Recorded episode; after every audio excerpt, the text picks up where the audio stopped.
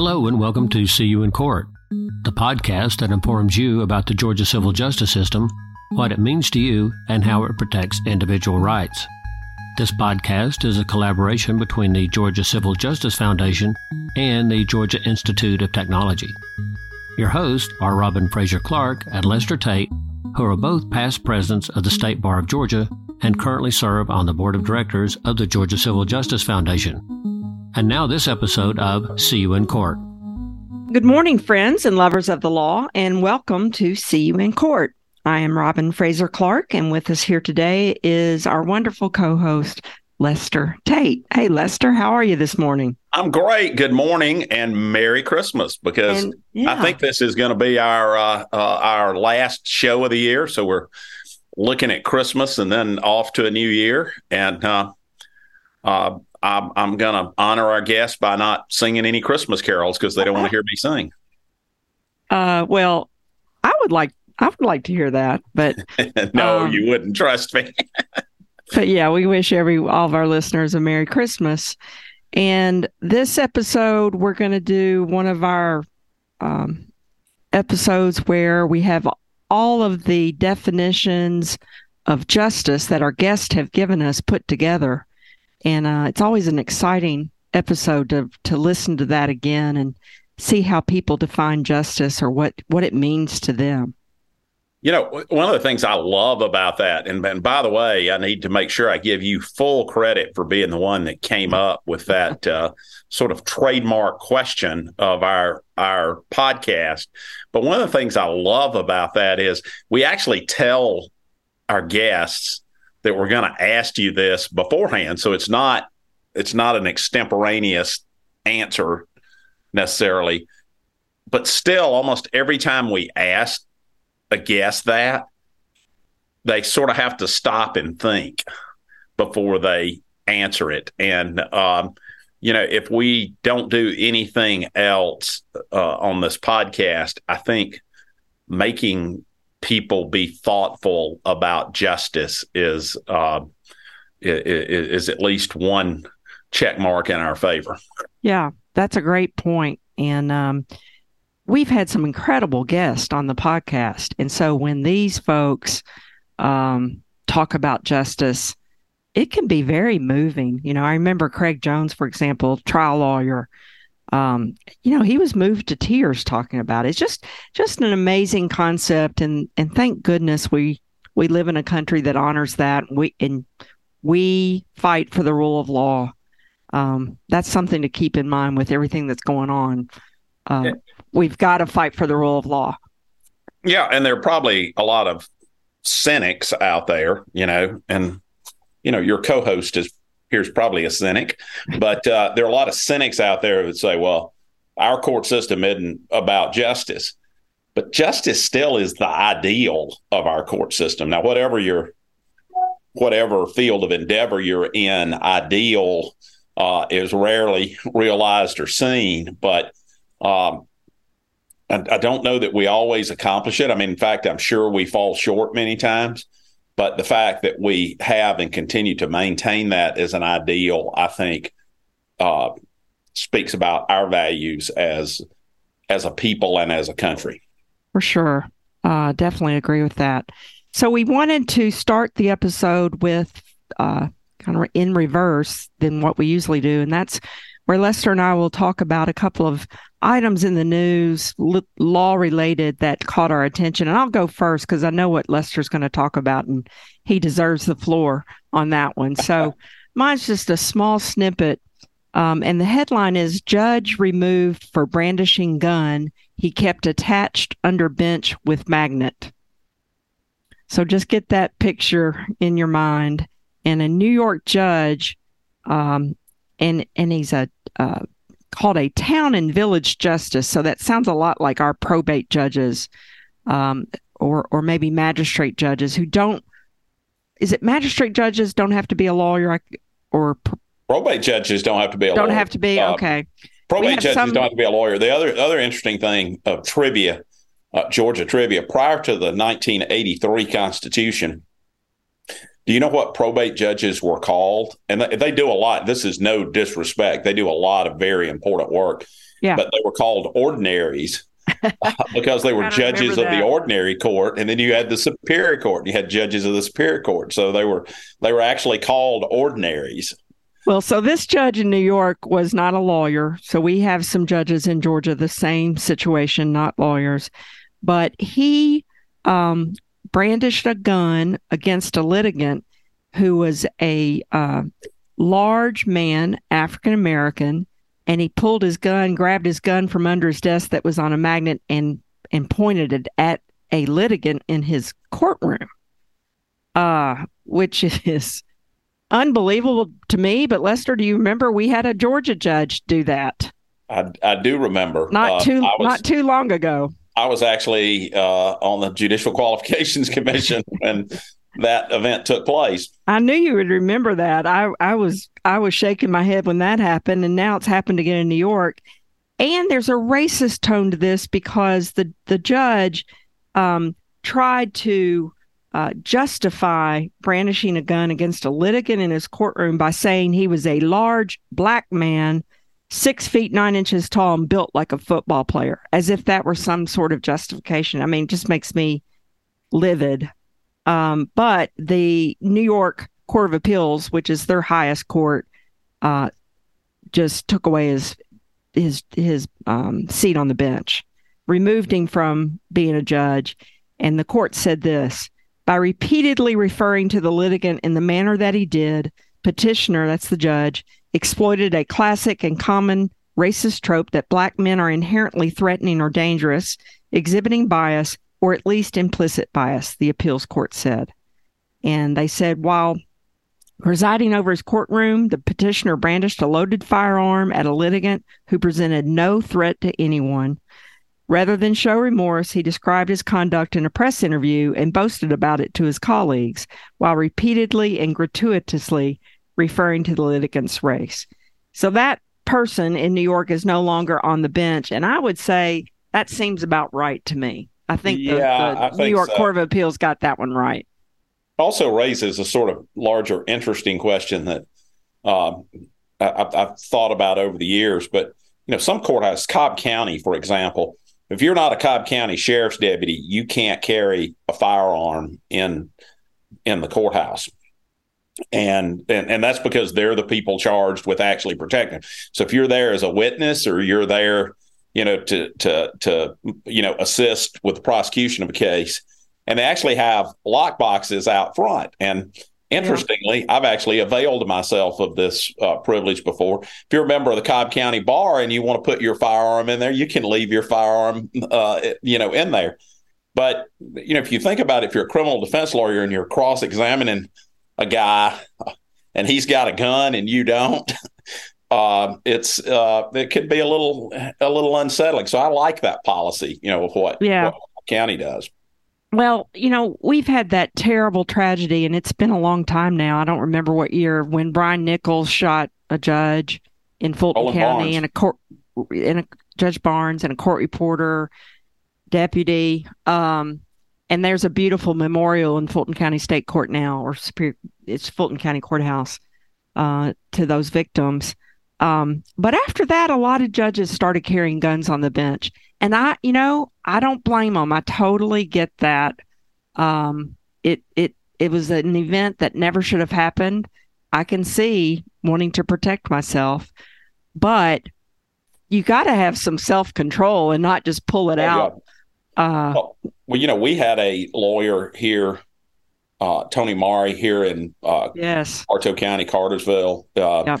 We totally redid our security system, you know, as a result of that.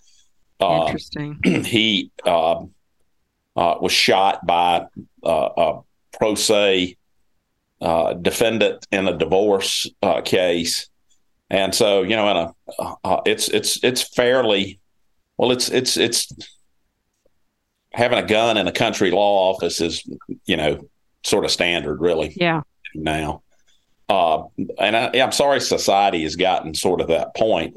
You know, you're not uh, no under no illusions that any lawyer I know or myself is Wyatt Earp. You know, but uh, by the same token, you know, you might be able to defend yes on your staff or or you know stuff like that.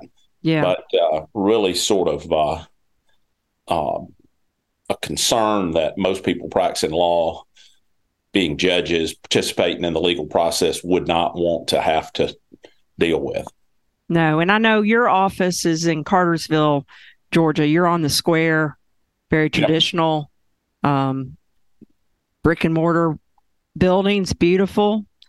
Um, I'm in a high rise. You know, I'm on the 23rd floor of a high rise where you can't even get in the elevator unless the security guard lets you in the elevator. So, as a I'm a sole practitioner woman, I've, that makes me feel a little more comfortable knowing no one's even can get into my floor without a security guard. So, that helps. Yeah, I mean, you know, you you uh, you're if you're a Main Street lawyer, uh, you you have to have a door on the Main Street, and you don't have uh, security there to uh, say what's your business. You know, when where, where you going when folks when folks come in, it's uh it's just a little bit different, a uh, little bit different situation from what you face if uh, if you practice in Atlanta in a high rise. Right. Well, I think they got it right. So what do what do you have for us, Lester? So I'm going to go on my. You, you mentioned uh, you did use the word football in your presentation. So my news article today comes from uh, the Athletic, which is a great uh, sports, a great spe- uh, piece of sports journalism that I subscribe to, and uh, the headline. Uh, dated December 6, 2023, says Florida Governor Ron DeSantis asked for $1 million for Florida State to sue college football playoff committee over snub. And so I think probably most of our listeners now know that undefeated ACC champion uh, Florida State was left out of the top four uh, teams to compete with the national championship. Uh, and uh, Florida State fans are livid about it. Uh, many of us, like myself, being a Georgia Tech fan, uh, who are in the ACC, are sort of upset about it. And so now Ron DeSantis uh, uh, says that he's going to put a million dollars for expenses to sue the playoff committee. So, first thing I want to say is I think that suit's probably not going to go anywhere. you know, uh, there are certainly areas such as name and image and likeness that the courts have sort of shaped college football. I doubt this suit goes any place, but I think it's uh, perfect for me to uh, uh, hoist myself onto my soapbox today as we talk about what is justice. Because Florida State was the only team that got left out of the college playoffs that did every single thing that they could to make the playoffs uh, they didn't lose a game. They won a conference championship. Uh, others that went in, like Texas and Alabama, um, had lost games. You know, didn't happen with uh, with Florida State.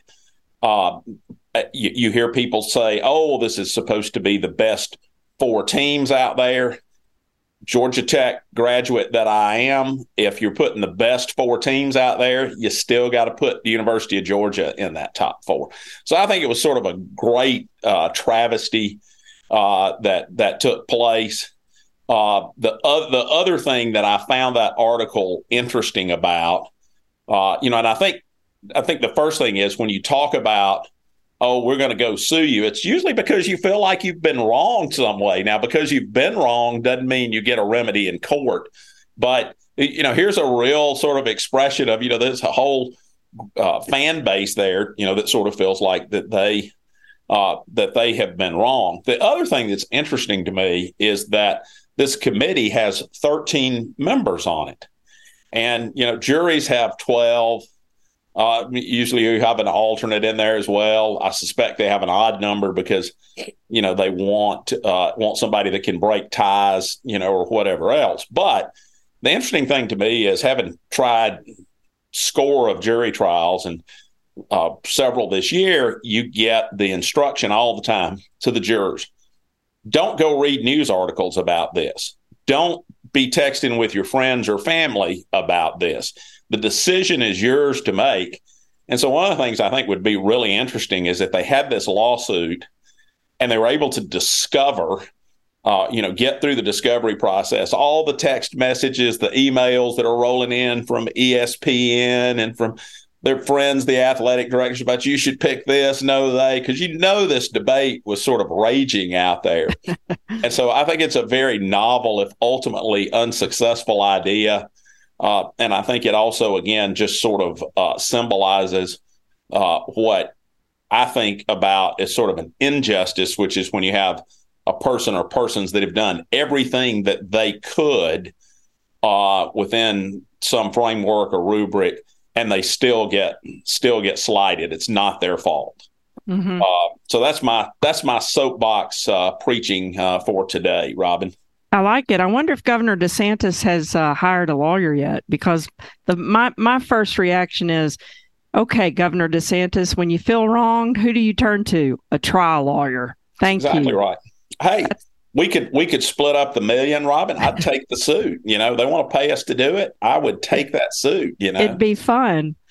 I hope I hope whoever he hired, if he's hired somebody, has sent a preservation of evidence letter to to all those folks about their text too. messages.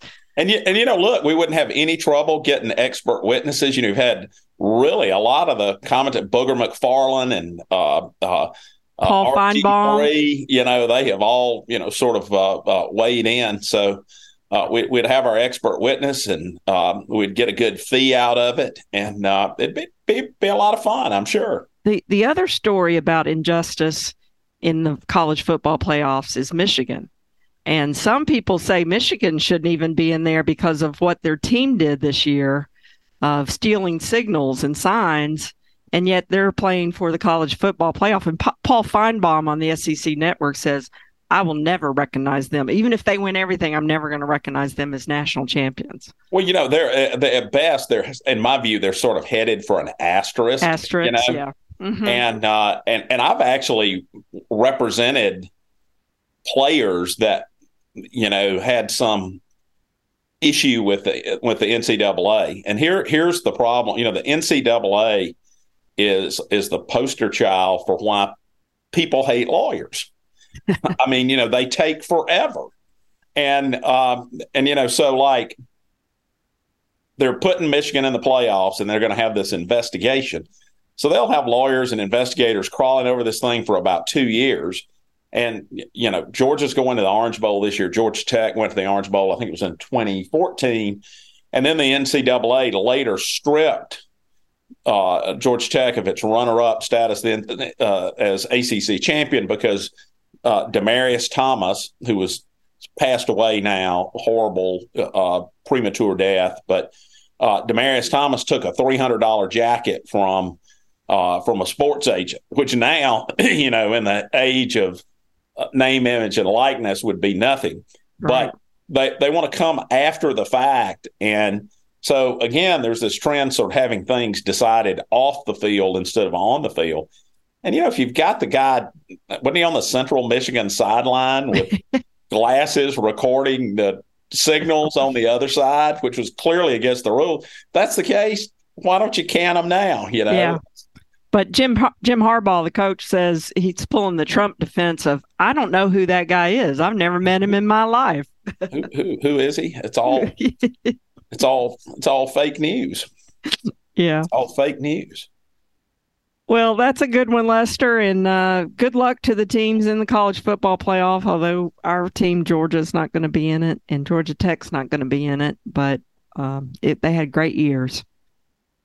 No, but the 22nd of December is going to be a great day because I have uh, we have our office Christmas party uh, here at my house at noon. I couldn't go to the Tech bowl game because I'm having the office Christmas party here at my house, but they play at 6:30, so I get to celebrate uh, my top notch uh, staff, who's like a family uh, to me, and uh, watch Georgia Tech play in its first bowl game in a while. So yeah, and I'm I'm betting there might be a, a bourbon in, in, connected to that. I, I, I, out in front of the fire. I think there I think there will be uh, be, be a little bourbon consumed. Um, you know, some of the folks in my office like wine or whatever better than that. I'm uh, in my old age. I'm almost a pure bourbon guy. You know, I rarely drink beer or wine, but you know, it's what I like. So, all right. And as in the Georgia Tech fight song, like all the jolly good fellows, I drink my whiskey clear. I'm a rambling wreck from Georgia Tech and a hell of an engineer. So awesome. Well, listeners, uh, we hope you enjoy this episode of our guest telling us their definition of justice, what they believe justice is. And until next time, I mean, we're, we are, this is our last episode of the year. We'll see you back in January. We wish you a very Merry Christmas and a Happy New Year's. Um, and until next time, Lester, we'll see, we'll you, see you in court. Michael Neff. I don't have a pithy expression of what justice is, but I think it happens when people draw a line in the sand and say, uh, what happened is not okay. And I'm going to stand up and say something about that. L- last story for today, but um, mm-hmm. you mentioned the cross examination of Six Flags' CEO. Well, um, I got to watch that from counsel table because Andy handled it and there was a female juror um, smiling at the CEO during her testimony. And it really freaked me out. I'm like, geez, I, I don't understand. I thought we were doing really well. Why is this woman smiling at the CEO? And I got to find out after the the verdict. So when the CEO came out she faced the jury and flashed this big smile at the jury.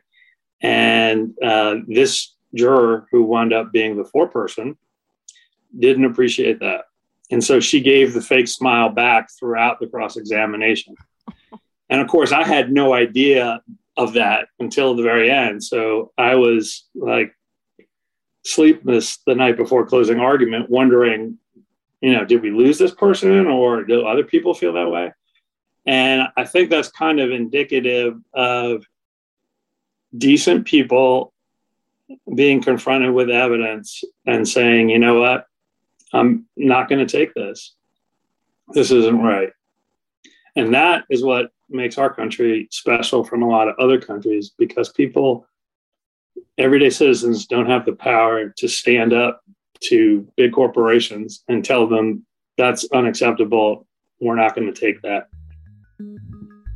So that's justice to me. Douglas Ammar.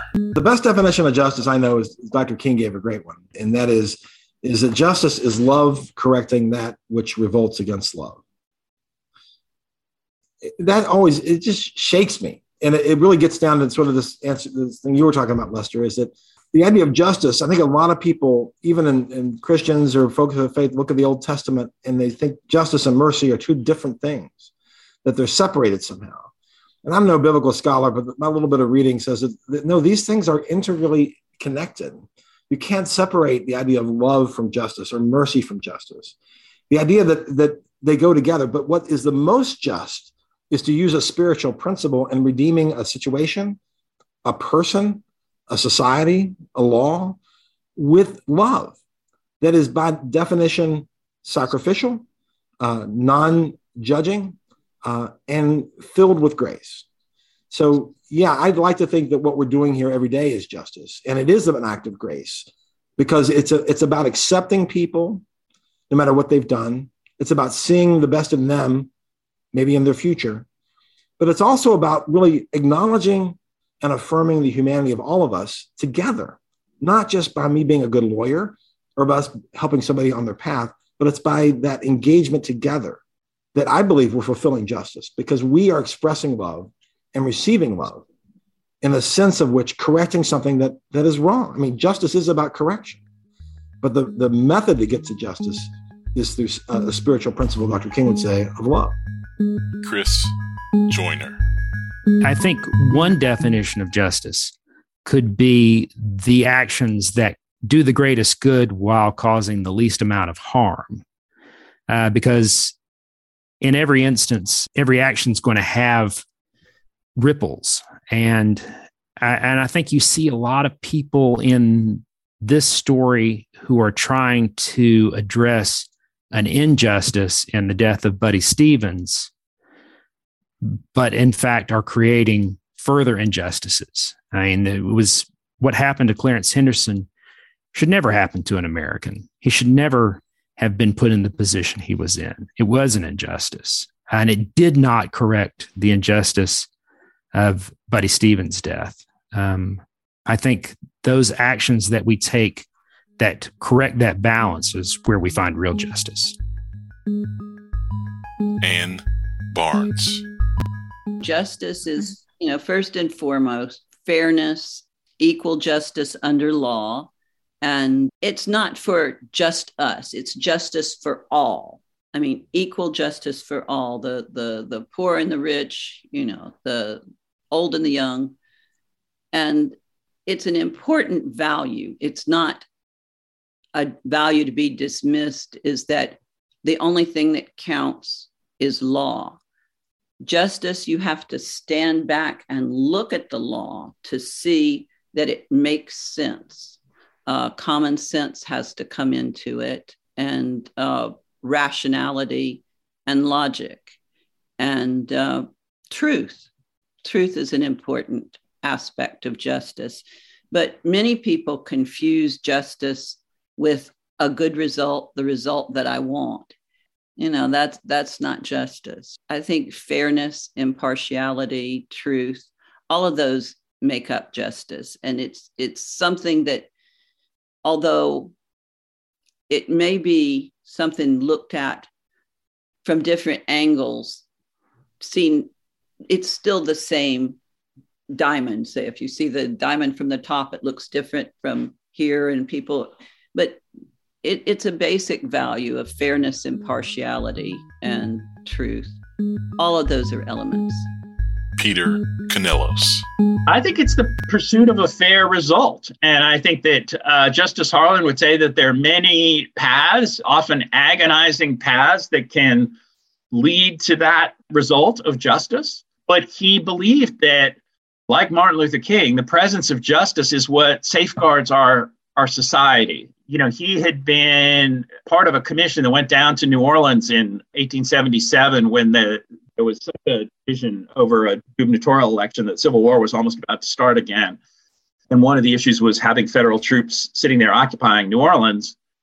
And he came to believe out of that that you couldn't keep troops in the South forever to enforce the Constitution but that had to be the job of the courts and it had to be the job of lawyers and it, it's more than just judges it's the entire society and their commitment to the ideals of the constitution so he would say that we're constantly pursuing a fair result and it's not a perfect process dissent as his own case shows plays a significant role in this and yet if you if you hold fast to those constitutional values you're you're on the right path ray persons in a word, it would be fairness. Fairness. And I know that's equally as vague as justice, but just equality, equitable. I don't know that I can put it any other way, but that, but for me, it's fairness. And the fair result might not always be what you think it is or ought to be. And in, in, in the jury system, uh, it's you know what the jury comes back with. I oftentimes disagree with, with it, but then that's that's our system. And so as I tell them in closing art, I accept it. I accept their decision. And for me, that's that's justice in a jury trial. Uh, more broadly, it's fairness. Trying to get to a fair result. We're trying to mediate a case. We're trying to settle a case. Trying to get to a fair result. What's fair to both sides? And that's that's that can be very very difficult, especially right. when you're not making the final decision. Jenny Jensen. Justice to me is about protection, penalties, and punishment. Um, and what I mean by that is everybody in our country should be treated the same. And justice takes power and levels it out and protects the people who don't have the control um, and they can be compensated for their harms. And the people who do wrong can be penalized and incentivized to stop doing their wrongs. Um, it levels out prejudice, it provides protection. And then I end up with it's a process. It's always in progress. It isn't perfect, but we're moving in a positive direction. So that's how I would define justice as something that levels out power to protect people and penalize people. And we're always moving in a direction we hope is positive to perfect that. Mary Ellen Jacobs, Nanette Hausman, and Steve Welsh. Since nothing will bring Corey back, our justice will be to see change put in place in order to prevent something similar from happening. So that's what I would say. If, I, if my justice is making a positive change to help families, universities, injury prevention, it gives it gives um, a little bit more purpose to Corey's um, short life. Stephen Wolf and Cheryl Lagar. Why the damages caps haven't been improved? Why hasn't Congress made legislative fixes? You know, why is why does summary judgment creep in the direction of the corporation but rarely push back in the in the in the direction of the employee? It's it's one of I think one of the underlying causes of of, of all of this is that um, there is you know the the the, the, fi- your financial status um, affects how you're treated by the law at every point where the law touches people. Um, and I think if you could not, if you decoupled those relationships, I think you would have something more approaching justice, at least for our clients. Douglas Ammar and Rami El Garib. Justice is love correcting that which revolts against love. It's a, it's a beautiful quote. I think about it a lot because it's pretty heavy. And I'll stop there and see what Rami has to say as, as our non lawyer on the call. oh, um, I would say meeting the needs of, of those who've been harmed, if there is harm that has occurred, um, and equity and inclusion wherever, whatever that may look like in different contexts. Lance McMillian. You know, big picture justice is getting what we deserve, but we put on the law hat it becomes a harder thing to get to. Um, and that's where process becomes more important than the substantive outcome of seeing that someone gets what, what they deserve. Um, because we create these processes to deal with a very you know fallen type world and there's so many ways things can go wrong intentionally and, and unintentionally in the in the first book, The Murder of Sarah Barton, is that you have this prosecutor convinced of you know the rightness of his ways and seeking justice, you know, giving making sure someone gets what they deserve, they starts bending rules. But it they bought into some narrative that there's a bigger picture of making sure the defendant gets what you know he or she deserves and lose sight of you know this isn't a novel. Bill Nettles. Don't tell me what's fair, right? I mean, you know, it just really annoys me when anybody on the other side says this is fair, right? Because the problem with that is fairness is a matter of perspective, right? So I really ran that around in my head a couple of times. I just and then and then you got the whole notion that like what's fair today, and like what we think of, what they thought of was fair in the 60s, 70s, even 80s we don't find that fair anymore. And so you've got this whole notion of that fair is is evolving, fortunately, right? So I believe fairness is the absence of injustice. That justice is what happens if you take out all injustice. Dennis Kathy. Justice is righteousness and the right thing. There's so many components to it. And, you know, in Deuteronomy, it said, uh, justice tempered with mercy. I think mercy is a component of justice. I think it's in there. That's it. Uh, that, uh, that is, I think the mercy part of it. But justice is the right thing to do for all parties considering the circumstances. That's justice. And to me, and I think we all ought to strive for that. And, uh, and we do. I think we do. Now, uh, um, your idea of what's justice in a case is not often the same idea of the opponent's. And uh, in the adversarial proceeding, that's going to happen. But what we must do is accept what we think due process gave us, and if we had our due process, and if we had our day, and we had our say, and whatever results, more overwhelmingly than not, that's justice. Nels Peterson. Justice is fairness. I think justice is everybody being heard. I think justice is treating people who are similarly situated in similar ways. And I think justice is making right things that have gone wrong. I think justice is all of those things. But in the justice system, different people have different responsibilities and different authority. Trial judges have an immense amount of authority to do justice the way they see it. They have an immense amount of discretion. That's incredibly important and it really matters having great trial judges and we have a ton of great trial judges in this state. The role of an appellate judge though is different. The role of an appellate judge is not to reach out and substitute my own judgment for what justice is in a case where all I see is a cold transcript. Mike Jacobs. Sometimes the outcome of a case or a ruling goes your way, sometimes it doesn't. But justice ultimately is everyone leaving that courtroom feeling that they were heard, feeling that the judge understood what they were saying, and that that outcome, whatever it is, is the product of everyone being heard and the judge understanding both everything that was said or presented during the hearing, but also faithfully applying the law. Martin Siegel. To have a just outcome, you need to take kind of everything into account.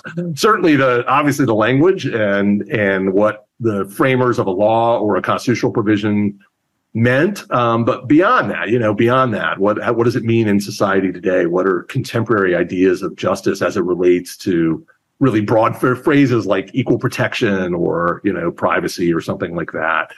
Um, what what's the latest you know writing on it in the academy? Like he, he all of those things. What, what are the judge's own sort of moral or ethical impulses one way or the other. Um, he, he didn't think you could really reach justice without taking everything into account. And I, I tend to think that's true. Thank you for listening to See You in Court, brought to you by the Georgia Civil Justice Foundation and the Georgia Institute of Technology. Please subscribe to this podcast and consider writing a review. You may find related documents to this week's episode on our website, seeyouincourt.podbean.com. Please send any questions, suggestions, or ideas to see you in court podcast at gmail.com.